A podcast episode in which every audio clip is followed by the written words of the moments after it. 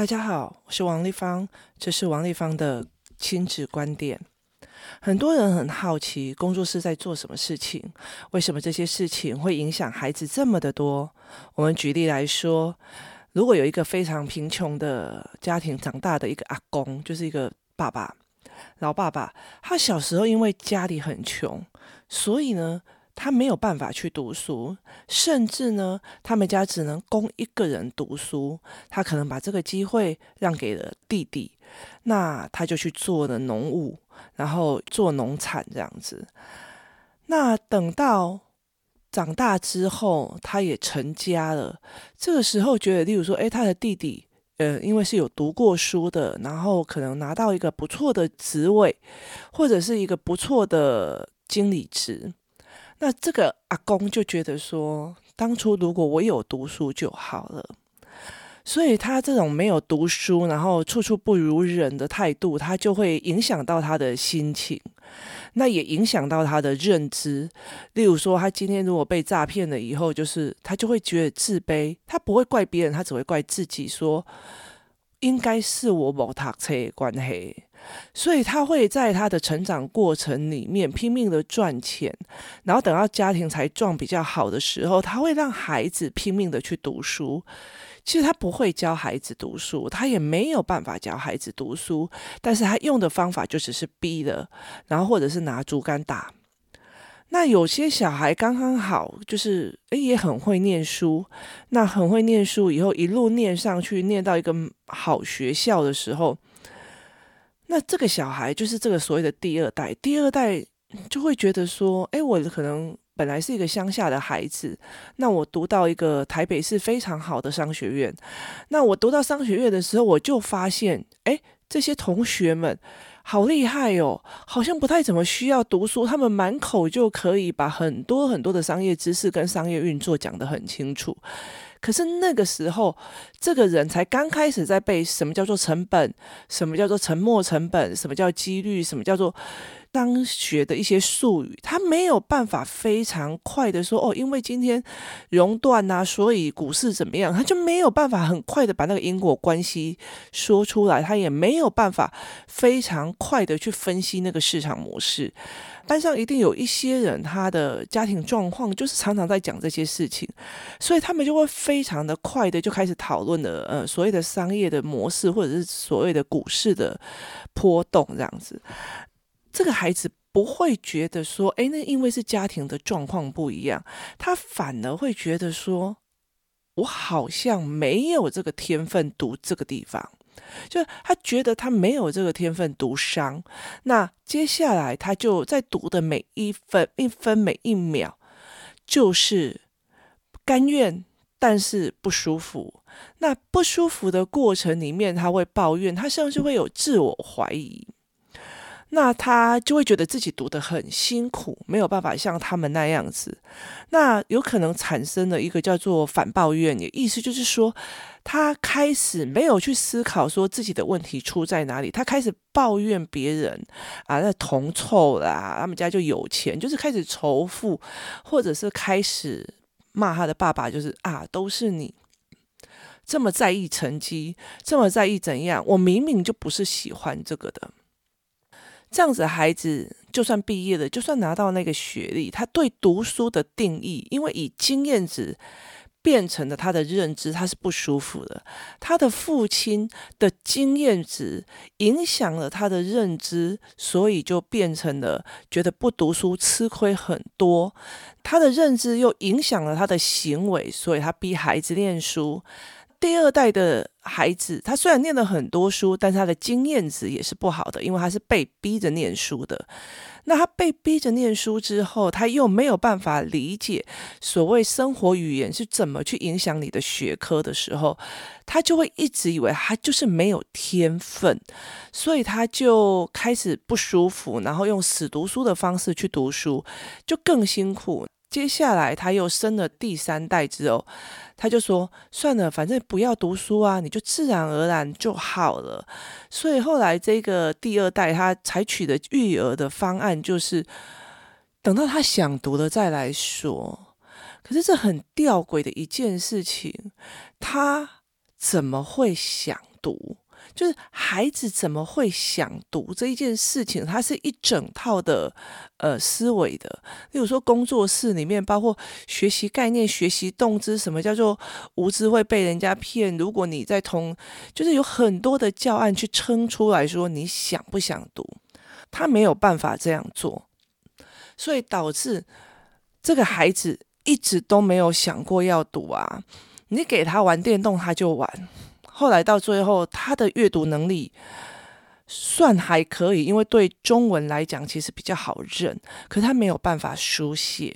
那他看的东西虽然是卡通，就是比较沉浸式的语言的书本，但他没有办法看知识性的书本。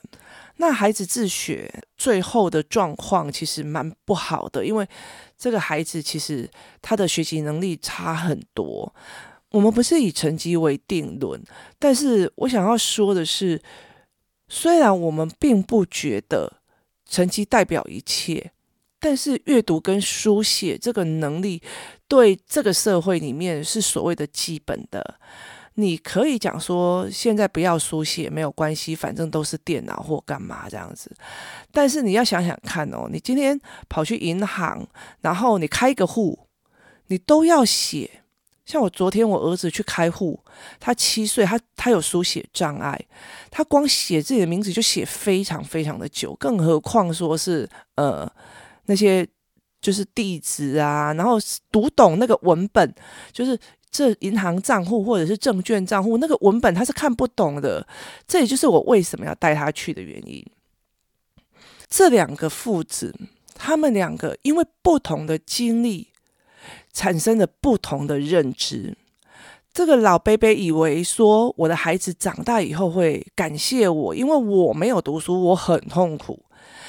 那他没有那样的痛苦，他读到那么好的学校，他以后会感激我。可是孩子不是这样认知的，所以到最后，我就常常在讲说，这是教养的轮回。也就是说，轮到第三代，还不是又回来了？就是你还是回来到那个。所谓的知识水平比较低的地方，我后来会讲的一个比较大的一个观念，在于是教养它本身就非常非常个人，它本来就是个人观点，也就是你自己的业自己收的意思。这是一个个人观点，这是我的个人观点，你认同也就算，你不认同那也就算。每个人都有自己个人观点，你可以接受我，OK，我。不能接受，我觉得合着来不合着去这件事情，是我给小孩觉得说，诶，你要去找个人观点或者是思维性人格的人，让他们就是，如果我在找的人或者是找的朋友，我会比较喜欢去找思维性人格的。思维性人格就是，诶，因为怎样，所以怎样，然后我的观点是怎么样，他们讲话是这样，而不是。我觉得那样就是不好啊，就是啊，我就觉得那样就很帅呀。我觉得这样才是有礼貌，就是你要告诉我一个前因后果，不是什么都是你觉得。这个东西叫做感官性人格。所以后来我会跟很多人讲，教养本来就是一个个人观点，你的个人观点会决定你的小孩子的一切。这个东西是非常非常残忍的。也有很多的亲子作家，或者是很多的亲子教养文章，他其实会给你许多的 slogan 啊，小孩长大就会好，成绩不重要，人品才重要，就是很多的 slogan。那如果你只是一个感官性人格，你用这样子的方式在面对你的这些语言的时候，那你就对啊，只要小孩成绩不好，你就讲说，哎呀，反正成绩不重要，对。我真的跟你说，在练习写字的时候，或练习算术的时候，你跟孩子讲了这一句话，接下来你就丧失了国中或高中的时候，你叫他多算两题数学题的能耐。也意思就是说，我的父母都已经觉得读书不重要，这个孩子怎么会觉得他重要？就是他不可能会这样觉得，所以他的不耐烦会。比别人更多，那你想看看哦？有些人他很喜欢煮菜，他觉得煮菜是一种享受，他可以煮出那种很好的菜，然后看到别人满脸的笑容，他可以把整个做菜的流程做得行云流水，然后非常的享受那整个过程。可是有些人他就是非常讨厌做菜呀。有些人在做菜的时候啊，还会想说，这个时候加一点糖，我就才有一个糖色，那我做出来的卤肉就跟别人不太一样，就会变得非常的漂亮，这是科学。那有些人他就会一直觉得，天啊，又油烟又油烟，好烦哦，又油烟，臭死了！为什么要用这个？为什么谁不做？又什么干嘛？你的认知决定了你的甘愿度，你的认知也决定了你的产品，那你的认知也决定了你的行为。这是一个非常重要的一个前提概念，所以我常在讲，教养本来就是个人观点，教养本来就是一种每一个人所不同的观点所产生出来的东西。例如说，以我来讲，我会觉得读书是一件很幸福的事情，我就会带领的孩子去看这种幸福。例如说，我带我的儿子去开证券户的时候，我会跟他讲说。你看这么多的字，你看得懂吗？你现在签什么东西？你被骗了，其实你也不知道。他看着我，他小二，他看着我，那我就会跟他讲说：你想想看，如果妈妈没有读书，我有办法保障你在这个时候有办法去开一个户头保管你的钱吗？就是不管是证券户还是银行户，孩子在签大量的文件的时候，我们有没有去看到？我们有没有教导他去看到父母懂知识、父母会写字、父母会认字所产生出来的好处跟教养的方式？如果你没有，你没有这样子的方式，你去教小孩，哎呀，烦死了！老师又要考这个啦，烦死了，又要写这个。那例如说写凹槽，就是笔顺本，干嘛要写笔顺？用画的是不行哦。然后。例如说，叫小孩子说：“哎，因为有些小孩子握笔握得不是很好，然后握橡皮擦握得不是很好，所以我们凹槽会有设计说要把它擦掉。那他就会讲：啊，要擦掉，好麻烦哦。你如果你的语汇是这样子传达的，那你的孩子怎么会有耐心呢？这个语汇决定了孩子的教养，那这个也决定了他的行为模式，所以。”我们人的经验会产生认知，而认知会影响我们的行为。好，这看起来好像都在说不好的。那我们来说说好的好了。例如说，工作室遇到了一个题，就是有一个孩子，他坚持他想要玩电动，他想要玩电动玩很久很久很久，妈妈不要管他最好这样子。那他是中高年级的孩子。那后来妈妈真的是看不过去，两个人就有争执了。好，这个抱怨到我身上了，就是这个孩子跑过来跟我抱怨他妈妈，那这个妈妈也跑过来跟我讲这个孩子接下来怎么办，因为他可以无日无夜的在看漫画，无日无夜的在想尽办法偷出他的 iPad 来玩电动。我就想了一件事情是，这个孩子只看到我想。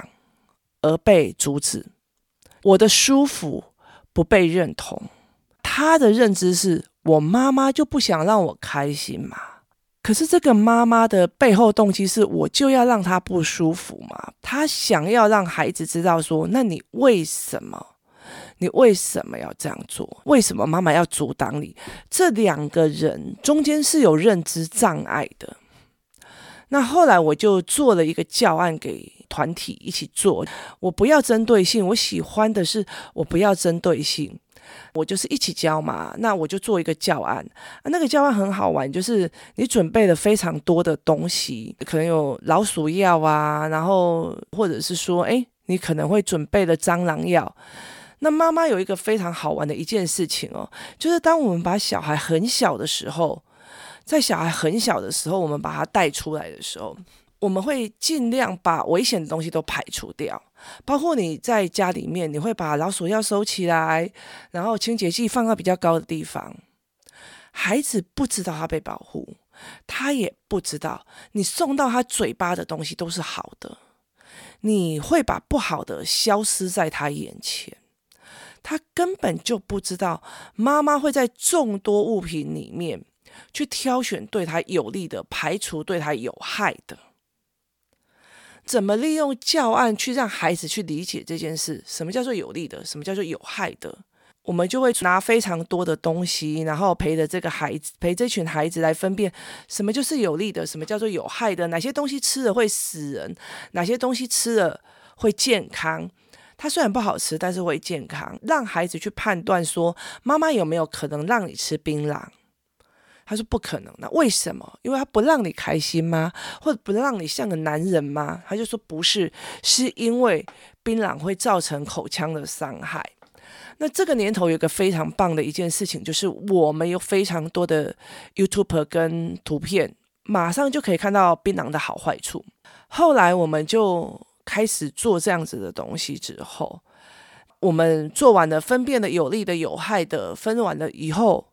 孩子的概念就懂了嘛。有些东西短暂时间是有利的，长期是有害的；有些东西一点点是有利的，很多是有害的。工作室就会做一个教案，就是我把很多的食物都做水煮的出来，加一点点盐，他们会觉得很好吃。可是我整坨盐压上去呢？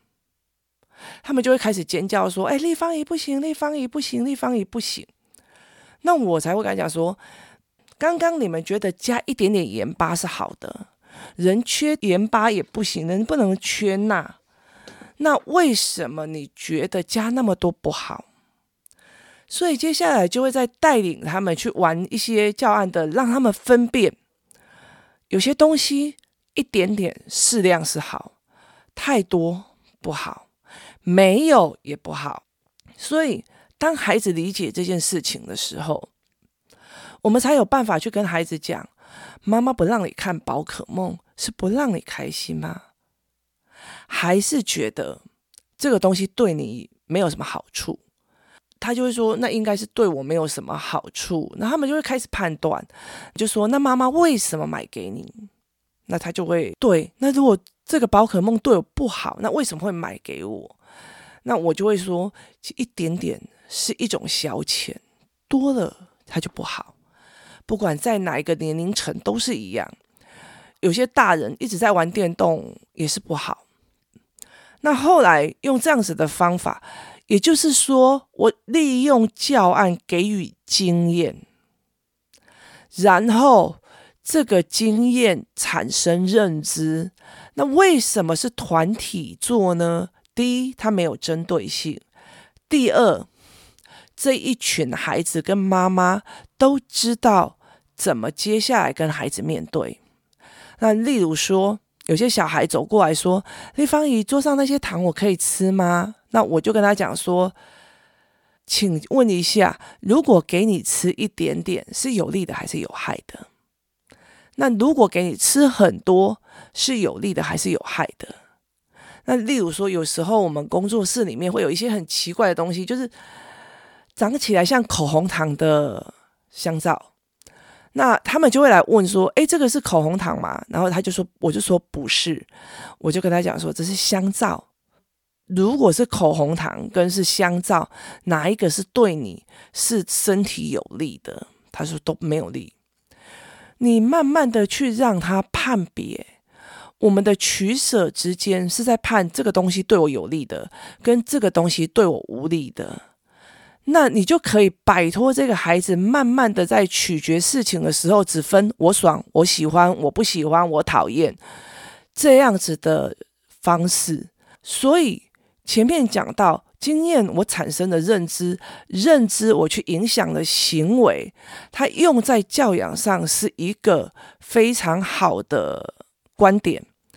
利用这个方式，我去建立了一个他们的经验，然后用语言结合这个经验，加入了有利的跟有害的，去加入了他们的认知。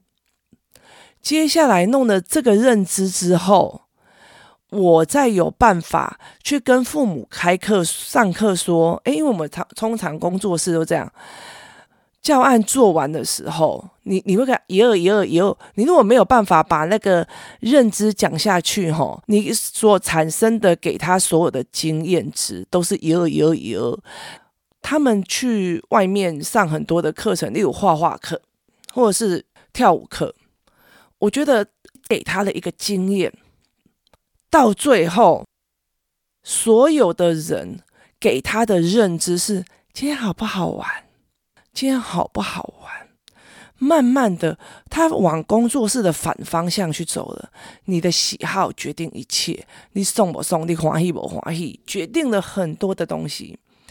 所以对我来讲，这是危险的。所以我一直在确保工作室里面不管开什么课，大家想要找集资、找老师、找呼吸课、找什么课，我通常都会集中他们讲一句话：你今天学到什么？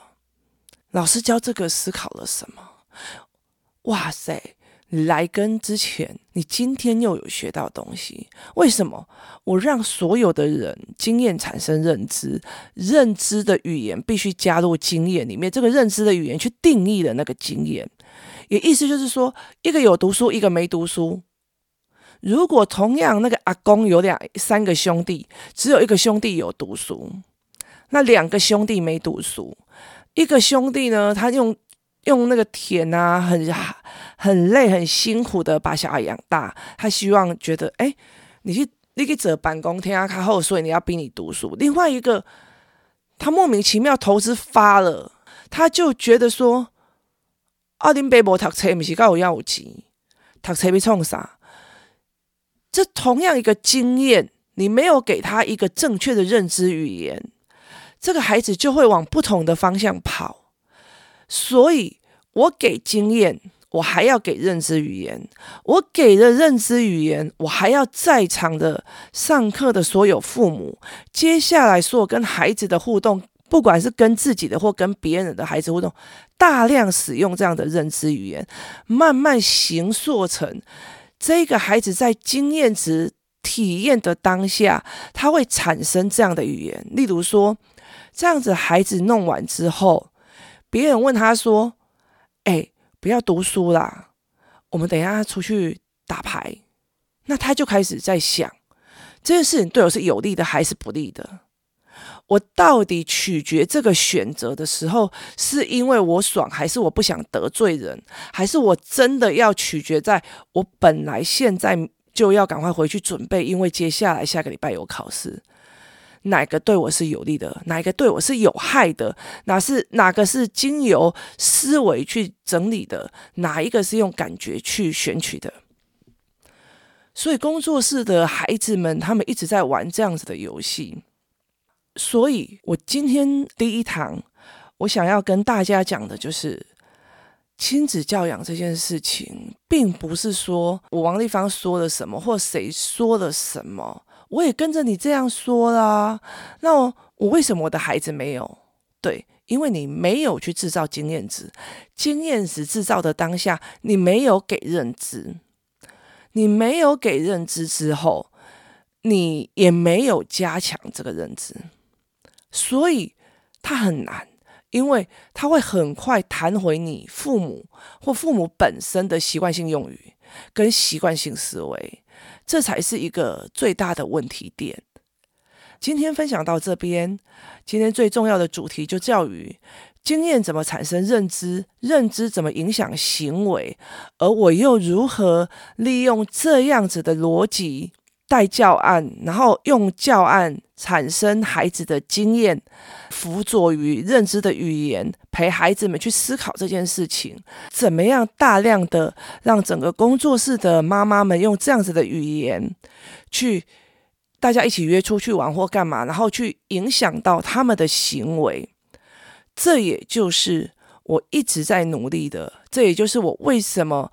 啊，你有说工作室有时候没有开课，可是我还是大量的陪这一群孩子们出去的一个非常大的原因，因为你必须在所有的互动里面去大量建立这样子的经验、行为与认知语言交叉，这样才有办法慢慢的变成这个孩子所谓的心理性语言。今天谢谢大家的收听，我们明天见，拜拜。